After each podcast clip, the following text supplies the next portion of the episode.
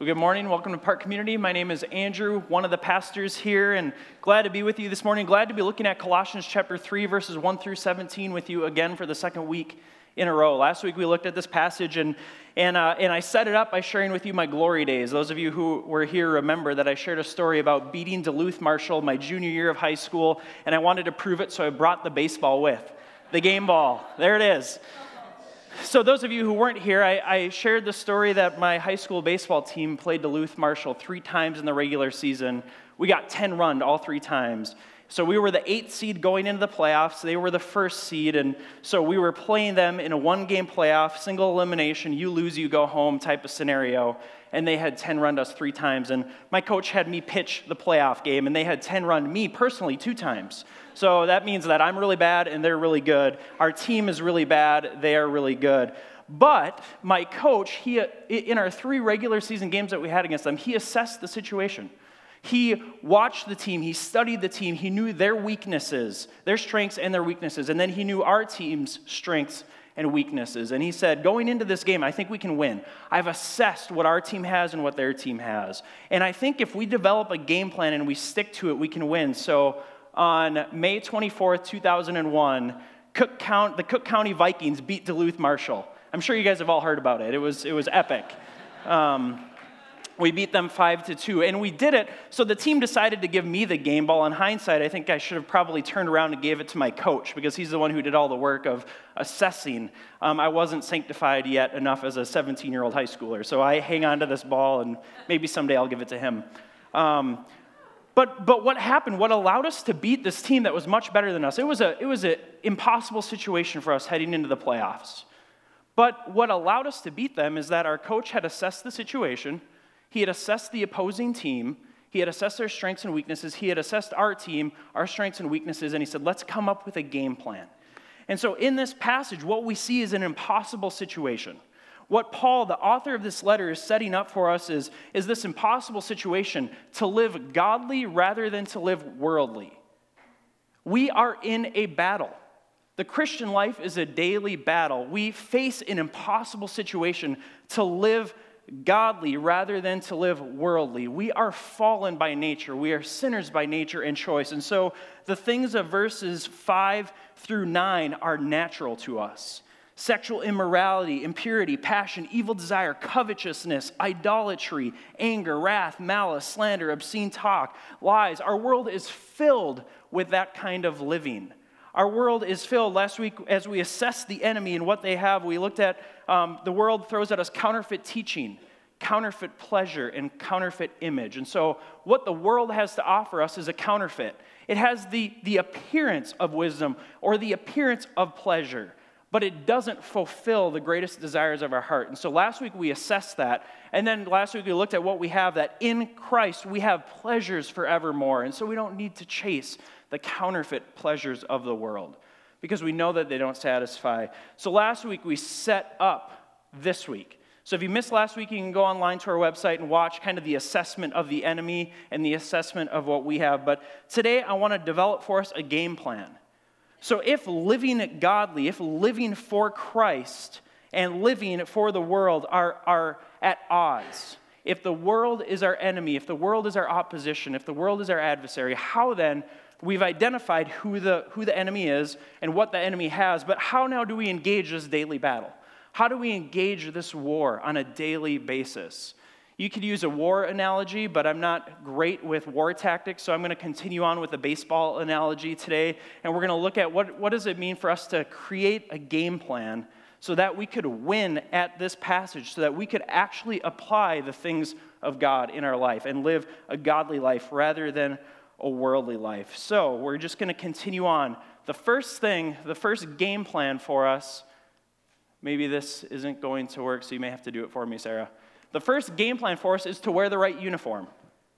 Okay, so we know who the enemy is, we know what they have, we know who we are, we know what we have, and our first, our, our first action in engaging this battle is to wear the right uniform. This passage is filled with dressing language. Now, it's, it's metaphorical, but I think what Paul is trying to get us to understand is that we need to put on the right uniform. We need to play for the right team. We need to understand what we have in Christ. Look at verse 9. He says, Do not lie to one another, seeing that you have put off the old self. Put off. There's this action, this taking something off. Put off the old self with, with its practices, and have put on the new self, which is being renewed in knowledge after the image of its creator. And then down in verse 12, put on then. There's this dressing language. Put on as God's chosen ones, holy and beloved, compassion, kindness, humility, meekness, and patience, bearing with one another. And if one has a complaint against another, forgiving each other as the Lord has forgiven you, so you also must forgive. And above all these, put on love. There's this dressing language in this passage. And, and really, Scripture has a long history of clothing and dressing language. I think Paul is trying to use this analogy, this taking off and putting on imagery, to, to teach us the gospel. Once again, every week we are encountering the gospel here in the book of Colossians, and Paul is using this dressing imagery take off and put on. Take off the old self, take off the old uniform, take off the old clothes, and put something new on. He's using this imagery to try and draw us to the gospel. Again, Scripture has a long history with clothing. It starts in Genesis 3. Let's look at it.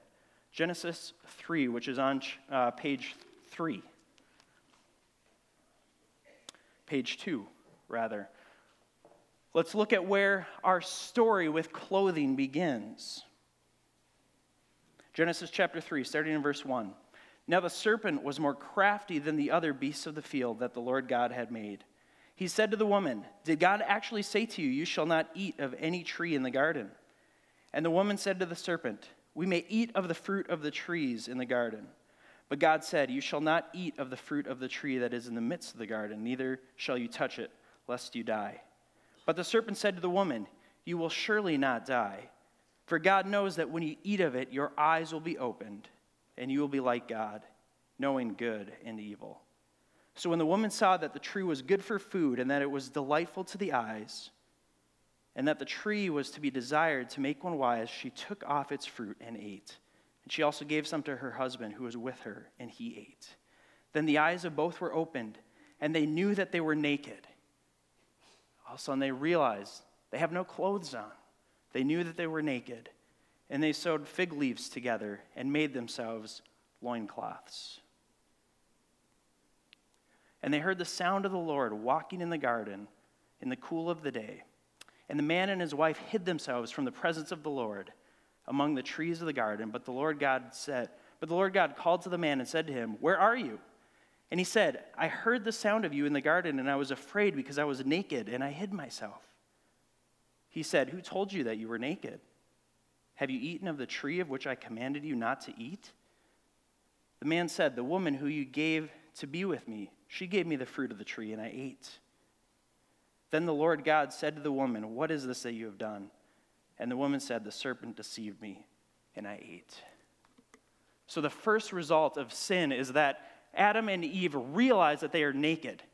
Their eyes become open to the fact that they're naked. All of a sudden, they, before this, they had this pure, unhindered intimacy with one another and with God. They, they were naked without shame. Like all of creation, all, have, you, have you noticed all the other animals of the earth are naked without shame? They don't cover themselves, they don't wear clothes except for the weird people who have dogs and put clothing on them and walk them down your street. But animals, by nature, they're naked without shame. We were created the same way. And as the serpent comes and begins to lie to God's creation, and, and they believe him, they believe that wisdom comes from the fallen angel rather than from God, and so they eat the fruit. And all of a sudden they realize that they're naked. No longer are they naked without shame, now they're naked with shame, and they hide from God. Here's the effects of sin is that we feel shame now before this holy God who created us to have a perfect, pure, intimate relationship with Him, and we hide. We cover ourselves, we run, and we hide. Our spiritual our biblical engagement with clothing is that the result of sin is that we hide from God. and we try and cover ourselves. Adam and Eve, they, they sewed fig leaves together to try and cover themselves from the Lord. And then I just love God's grace already here in verse 21. Look at Genesis 3, verse 21. So God comes down and he talks to them and he shares with them the curse. And then verse 21 And the Lord God made for Adam and for his wife garments of skin and clothed them. God made something that would actually, that clothing that would actually remain for them. I mean, God is showing them, okay, now because of sin, our relationship is damaged, our relationship is hindered. You are running and hiding from, you are clothing yourselves because no longer can you be in my presence without shame, without feeling shame. And so you took matters into your own hands. You made clothing of fig leaves. Guess what fig leaves do? They wear out, they, they wither. They're not going to cover you up. So, because now you need to be covered, I will actually come down and I will create for you clothing that will remain, clothing that will cover you. But it's, it's this broken relationship. And so, throughout the Old Testament, we have, we have more examples of clothing. I mean, Noah, um, after the flood, he's in, a, he's in a tent naked, and um, his sons come in and they cover him with covering to hide his shame, to hide his embarrassment. And the Old Testament law gives the priest certain clothing to wear to go into the presence of God. So our relationship with God now is hindered, it's, it's broken. We have to begin to cover ourselves and clothe ourselves. Look at this in Zechariah chapter 3, verses 1 through, 1 through 4. The page number is on the screen there. And I'm gonna, we looked at this a couple weeks ago, but I want you to see this again. This incredible imagery of our clothing. It's on page 9, 794 in the Pew Bible, or it's up on the screen there if you don't have a Pew Bible. Zechariah chapter 3. And so the prophet Zechariah is having this vision that God is giving him, starting in verse 1. Then he showed me Joshua the high priest standing before the angel of the Lord, and Satan standing at his right hand to accuse him. That's what Satan does, he's the accuser. So Joshua the high priest standing before the Lord, Satan at his right hand to accuse him, and the Lord said to Satan, The Lord rebuke you, O Satan. The Lord who has chosen Jerusalem rebuke you. Is not this a brand plucked from the fire? Now Joshua was standing before the angel, clothed with filthy garments. And the Lord said to those who were standing before him, Remove the filthy garments from him. And to him he said, Behold, I have taken your iniquity away from you, and I will clothe you with pure vestments. So, again, this biblical imagery of clothing Joshua the high priest is guilty.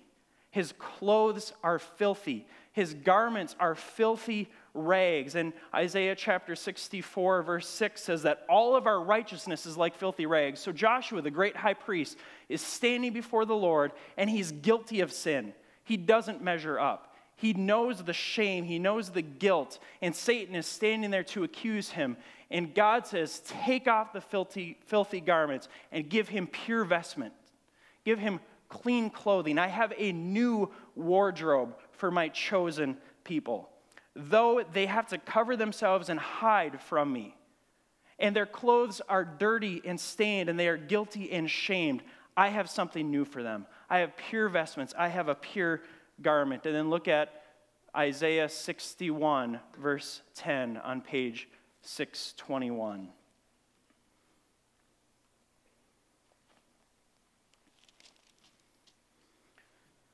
Isaiah 61 is, if you remember, in, in the Christmas stories, we always read about Jesus coming into the temple and unrolling a scroll, and he reads Isaiah 61 The Spirit of the Lord is upon me.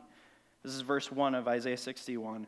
Because the Lord has anointed me to bring good news to the poor, he has sent me to bind up the brokenhearted, to proclaim liberty to the captives, and the opening of the prison to those who are bound. And so Jesus came and he unrolls the scroll and he says, This is me.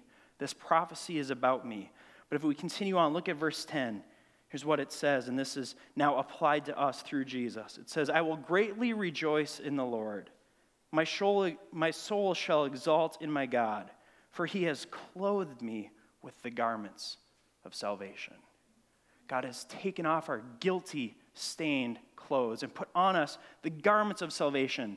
The, keep going here. And he has covered me with the robe of righteousness.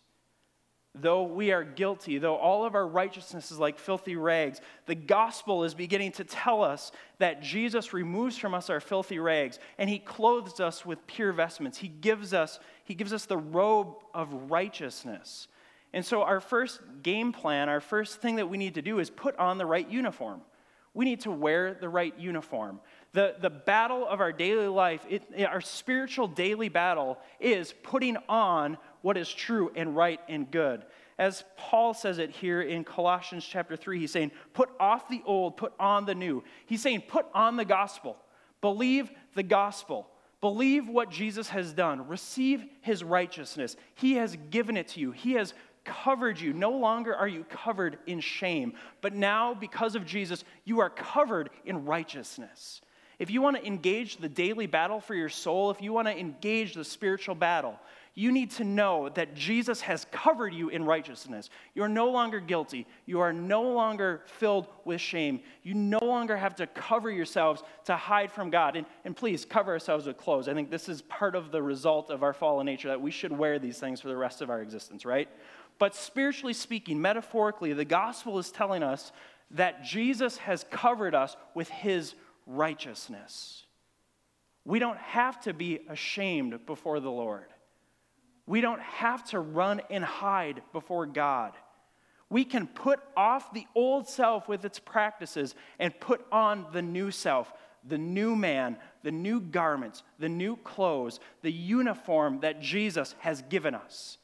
I mean, like my baseball team, when we went down to play Duluth Marshall, we didn't show up in Harlem Globetrotters uniforms, right?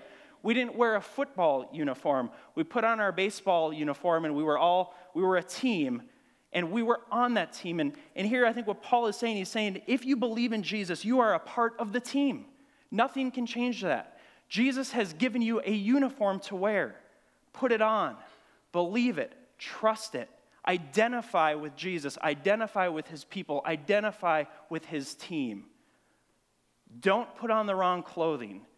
Don't believe you are something that you're not. Don't believe you're on the team of the world when you're actually in the kingdom of God. You are on Jesus' team. You have his uniform. Wear it proudly. Believe that it identifies you, identifies you with him and his people. Put on the new self. Put on then as God's chosen ones. Verse 12. Compassion. God's chosen ones, holy and beloved. I mean, he's chosen us. He's selected us. He's put us on the team and he put the uniform on us and he says, You are part of this thing. So, our first plan of attack, our first game plan is to put on the uniform, to keep it on, to believe that Jesus' right, Jesus' righteousness covers us, that we are made new. The second plan of attack, the second piece of our battle plan, is to work as a team. So, if we're a part of this team, if Jesus gives us the new uniform and we have to believe that this is true of us, we are part of the team and the old is gone, the new has come, we have this uniform, we belong here in this team, we then need to work as a team. The way that my high school baseball team beat Marshall isn't because I pitched a shutout or a no hitter. We lost 5 to 2. I had to pitch to contact because I threw like 77 miles an hour and you can't strike people out with a fastball that slow. So I had to pitch to contact, and I had to trust the players behind me would make the plays and get the guys out. I couldn't do it all myself. I wasn't a five tool star, a five tool baseball player that could do everything myself. I had to use the team. We had to work as a team. In the same way, I think Paul is telling us here that our sanctification, our growth, our daily battle to live godly rather than to live worldly requires others. We can't do it alone. You're not a rock star Christian. You need other people. Look at verse 12. Put on then, put that uniform on, as God's chosen and holy ones, holy and beloved, compassion, kindness, humility, meekness, and patience, bearing with one another. And if one has a complaint against the other, forgive each other, as the Lord has forgiven you, so also you must forgive. And above all these, put on love, which binds everything together in perfect harmony. And let the peace of Christ rule in your hearts, to which indeed you were called in one body, and be thankful. This is teamwork. I mean, you can't be compassionate on your own. You have to actually have somebody or something to be compassionate towards. You can't be kind to yourself. Well, maybe you can, but this is all directed towards others. Be kind to others. Be humble in the midst of others. Meek and patient, bearing with one another. This is a, a, a group project, a community project. We work as a team. So, what this means is when I struggle with kindness, actually, last night I was in my office, kind of at, home, looking over this passage, and one of my kids was, um, I could hear them. I had the door closed, I had music on, and I could hear my kid not listening to my wife down the stairs in a different room. And it continued, and I went down to try and insert myself in the situation and to take care of this take care of this uh, drama that was unfolding in my house. And I was lacking kindness. I went down, I, you know, I'm like, I'm studying the Bible upstairs, trying to get ready for a sermon. How dare you, kid, be loud? Um, sinners by nature and choice. And so I come down a little bit frustrated, and I remove this kid from the situation. I bring them into the other room, and I was lacking kindness. And as I was removing this kid from the situation, bringing them to the other room, my wife said, Be kind. so I bring my kid into the room, and oh, it got me. I, I set the kid down, and I walked away. I said, I'll be back in a couple minutes. It's a community project. We had to work as a team. When I'm lacking kindness, my wife reminds me, be kind. She, her, a prayer that she's been praying recently is um, there's a verse, and I can't think of it off the top of my head right now, but it says, God's kindness leads us to repentance. So as I'm bringing this disobedient kid into the room and I'm angry and I'm lacking kindness, she says, Be kind we were working as a team because I was lacking that. What I was lacking, she had. And I praise God that we have this community, that we have this team. The church is an extended team. One of the things here is patience. I sometimes lack patience. I praise God for Ben, who brings patience. Um, ben is a, a patient person, and when I get a little bit angsty and try and move a little bit too quickly, Ben slows me down when we were planting City Vision Church, we realized pretty early on that my personality type is ready, fire, aim. And about two years after we came up with that little phrase, I actually shot at a deer when I was deer hunting and I missed it because I shot too quickly. So it's, it's very accurate. Um, and Ben's personality is ready, aim, aim, aim, aim, aim, aim again, maybe fire. We're not sure if we're going to fire or not. But we work as a team. That's what the church is. We work as a team, and while we, were, we are all called to grow in compassion, in kindness, and humility, and meekness, and patience, we can't say, well, that's not me. I'm going to ignore being kind, and I'm going to hang out with somebody who's kind because I'm just not a kind person. We need to grow in that, but we need to realize that very few of us, uh, in fact, none of us, become all stars where we nail every one of these attributes and characteristics. We need, we need to be a part of a team with other people who have areas of strength where we are weak. It's a community project. In order, us, in order for us to grow in godliness, we need to be committed to others who help us to grow in godliness, who can help rub off our sharp edges, and who can um, compensate for our weaknesses. And we grow up together in that. I mean, I'm learning to be more kind because my wife keeps reminding me to be kind. If I didn't have that team, kindness would be lacking. And so, as we engage this daily battle, it's important that we know we don't do it alone.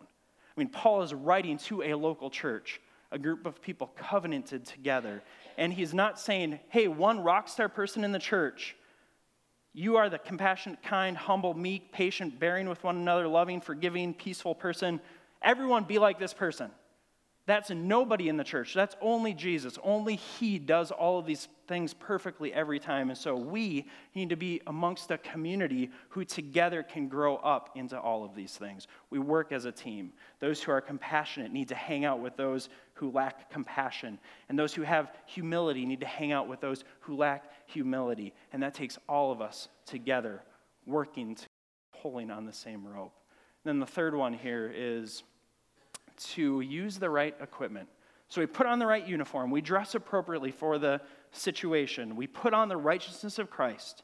Second one, we work as a team. We do this together. We, we sharpen and strengthen one another. And the third one is to use the right equipment. Look at verse 16. Let the word of Christ dwell in you richly. That's the right equipment. I mean, when we went to play Marshall in the playoffs, we didn't show up with basketballs. How foolish. You can't win a baseball game by throwing a basketball at people. You have to hit the baseball with a baseball bat. So we brought baseball bats. We brought our gloves. We didn't bring lacrosse sticks to try and catch the baseball. We had to show up with the right equipment. And so Paul says if we want to grow in our spiritual life, if we want to live godly rather than living worldly, we need to use the right equipment. I mean, if, if you want to grow in godliness, you need to use the things that will help you to grow in godliness. And he tells us what that is. Verse 16 the word of Christ. Let the word of Christ dwell in you richly. If you want to grow in godliness, read God's word. Don't read the Quran. Read God's word. Don't read man made religion. Read God's word. Let God's word dwell in you richly. That is the equipment that we use for spiritual growth. If we want to win at this battle, we need to let God's word dwell in us richly because his word shows us who Christ is. His word reminds us of the righteousness, the uniform that we have. His word reminds us that we can't go it alone. And ultimately, his word shows us who the Savior, Jesus Christ, is. Jesus is called the Word, the Logos. So as we read this, Jesus comes alive in us. We let the Word of Christ dwell in us richly. That's the right equipment. Now, it's not just enough to have the right equipment, right? You have to know how to use the right equipment. I mean, if my baseball team showed up with baseball gloves, but we all put them on the wrong hands, that still wouldn't work. So we have God's word, that's the equipment that we use, but how do we use the equipment? Here's the right piece of equipment. How do we use it? I think Paul gives us some examples of how to use it. And what I want to do is tie it into our identities as a church. If you look on the front of your bulletin, we have three identities. And I think Paul here is, is telling us that we, that we grow, that we let the Word of God dwell in us richly in three ways. One is by living as brothers and sisters who practice his commands. Look at verse 16. Let the word of Christ dwell in you richly. This is the tool, this is the equipment. How do we do that? By teaching and admonishing one another in all wisdom. We are in a community together. Brothers and sisters, we are a family. We're on a team. We're in a family. And what do we do in that family? We practice his commands. We put these things into practice. And, and what does he say? He says, teaching and admonishing one another. So there's preaching, there's teaching, there's admonishing. And admonishing means like a word of correction with a, with a joyful heart. So it's when I see you doing something wrong, I'm willing to, to call you on it. When you see me doing something wrong, you're willing to call me on it. We are teaching each other the gospel. And it's not just on a Sunday morning for an hour, but it's in the context of relationship. We are doing life together. We are teaching and admonishing one another with God's word. How do we let this dwell on us richly? Well, you may want to have a devotional life where you spend a half an hour every morning drinking coffee, reading God's word. That's a way to let it dwell in you richly. But it's not just you and Jesus, it's you and a community, you and a team, teaching and admonishing one another in God's word. That's why we do what we do at Park Community Church. We believe that we're a family, and in this family, we have been commanded to teach and admonish one another the Word of God. That's how we engage the daily battle, is in community, speaking the gospel to one another. Kind of this, um, some people have called it gospel fluency. Means that in everything, we're able to bring the gospel, the good news of Jesus Christ, into bear in our daily lives. So when you're struggling at work, when you struggle with a coworker, or, or you're struggling with just the task at hand, you have brothers and sisters who can remind you of the gospel. That, hey, your identity isn't wrapped up in who you are at work. You are a son or a daughter of God. You're a brother and sister of the church. And so work hard, but don't get your identity wrapped up in your work because Jesus has given you a new identity. He's put robes of righteousness on you when we're struggling with sin and we're beating ourselves up, we need brothers and sisters who can say, Stop feeling shame. Jesus has removed the shame from you, He gave you a robe of righteousness. If you are in Christ, God sees you as holy and beloved and chosen. Stop beating yourself up. That's what brothers and sisters do for one another. That's what it means to teach and admonish one another in the gospel. Next one sons and daughters, pursue God. So Paul goes on, let the word of Christ dwell in you richly, teaching and admonishing one another. That's his brother and sister in relationship thing. And then he says, singing psalms and hymns and spiritual songs with thankfulness in your hearts to God. When we say that we're sons and daughters, we've been adopted by God through Christ as sons and daughters. So we have this vertical relationship. We can pursue God the Father, and God the Father pursues us. And one of the ways that we do this, we do this in many ways, but one of the ways that we do this is by singing psalms and hymns and spiritual songs. That's why when we gather together, we sing gospel songs, songs that remind us of our identity. Because this is how we let the word of Christ dwell in us richly. We sing what's true. And so, what we sing, the words that we sing, are far more important than the way that we sing them. We sing what's true. He says psalms, hymns, and spiritual songs. By the way, hymns isn't a book that you open and follow along. There wasn't a hymnal when this was written. This predates a hymnal. I've heard people use this verse to say we need to use the hymnal. That's the only spiritual way to sing songs, is to open up the book and to follow along. It's not even, that wasn't, didn't even exist then. Hymn is a, it's a spiritual song. It's a song directed to God the Father. And so this is what we do as a church. We let the word of Christ dwell in us richly as we sing psalms and hymns and spiritual songs. And then lastly, neighbors and witnesses. We are sent out into the world as neighbors and witnesses. So we let the word of Christ dwell in us richly. Look at verse 17. In all that we do, okay? Paul says, and whatever you do in word or deed, this is in speech and in action, do everything in the name of the Lord Jesus, giving thanks to God the Father through him. We spend about an hour, one to two hours a week here on a Sunday morning, right? worshiping, admonishing, teaching one another. But what we need to do is go out into the world as neighbors and witnesses, and in whatever we do, in word and deed, we do it in the name of the Lord Jesus Christ, giving thanks to Him.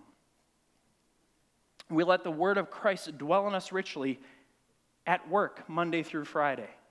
That's not a purely secular activity to get you through to the spiritual activity of going to church on a Sunday morning all of life for the Christian is sacred. All of life for the Christian is to be done.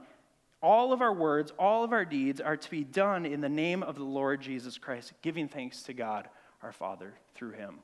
So we let the word of Christ dwell in us richly as we go to work. If you're an architect, you design buildings for the glory of God and the good of people. You want a structurally sound building so it doesn't topple over on the people who work in it. That's done to the glory of God. If you're a teacher, you go to work and you teach children so that they could understand how the world works, so that they could flourish in the world as they understand English and Spanish and math and science. If you're a stay at home mom, you are raising your kids so that they would understand the things of God and the things of the world, and you are investing in them for the glory of God and the good, uh, and their good, that they would function well in the world in which God has put them.